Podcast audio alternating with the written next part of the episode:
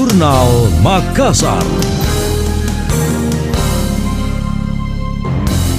Saya Emil Faris dalam Jurnal Makassar. Angka kesembuhan pasien COVID di Sulsel per 10 Oktober terus meningkat. Kini persentasenya mencapai 96,63 persen. Positif rate COVID di Sulsel saat ini hanya 0,65 persen. PLT Kepala Dinas Kesehatan Sulsel Dr. Arman Bausat mengaku kondisi COVID saat ini terus menurun. Menurutnya sekarang hampir tidak ada pasien COVID lagi yang dirawat di rumah sakit. Tidak hanya itu, fasilitas isolasi terintegrasi atau isoter Pemprov Sulsel baik di asrama haji maupun di kampus BPSDM tersisa dua orang saja. Kondisi ini diharapkan terus bertahan meski pihaknya masih melakukan langkah antisipasi ledakan kasus yang bisa terjadi kapan saja tetap ada terkonfirmasi tapi rendah toh ya paling dibilangan angka-angka 50, 30-an yang terkonfirmasi itu umumnya 96 persen, sembuh sampai 100 persen. Kenapa? Kasus rawat inap COVID di rumah sakit kan hampir nol. Apalagi yang masuk ICU itu tidak ada nih. Nah jadi makanya kita bilang angka kesembuhan tinggi karena jarang sekali itu, jarang sekali nih. Terus mudah-mudahan begini terus nih.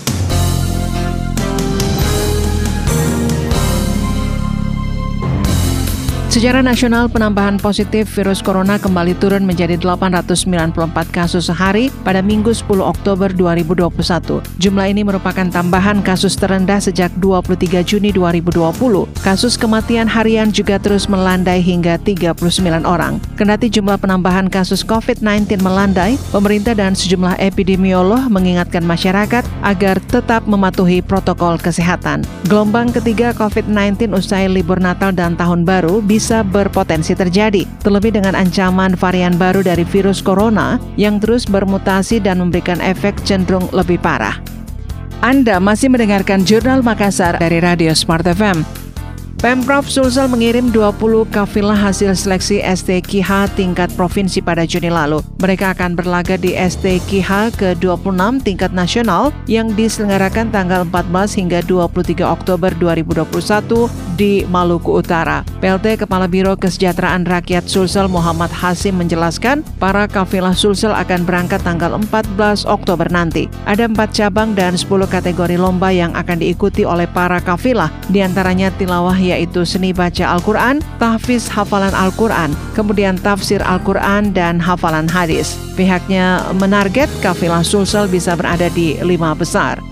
Jumlah pesertanya 20 orang kabilanya. Eh, kalau semuanya pelatih dan ofisial jadi 35. Jadi ada beberapa cabang yang diikuti. Ada 10 cabang. Tilawah itu ada dua, dewasa dan anak-anak masing-masing putra dan putri. Kemudian tahfiz, tahfiz ada 5 cabang, 1 juz, 5 juz, 10 juz, 20 juz, 30 juz masing-masing putra dan putri. Kemudian ada hadis, ada 100 dan 500 hadis masing-masing putra dan putri dan terakhir itu tafsir bahasa Arab.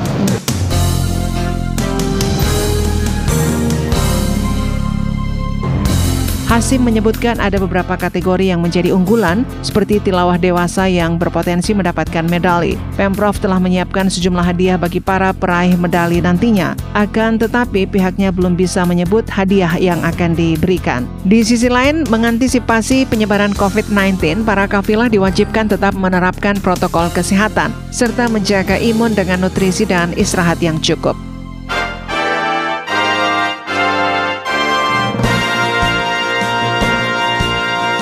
Demikian tadi, Jurnal Makassar.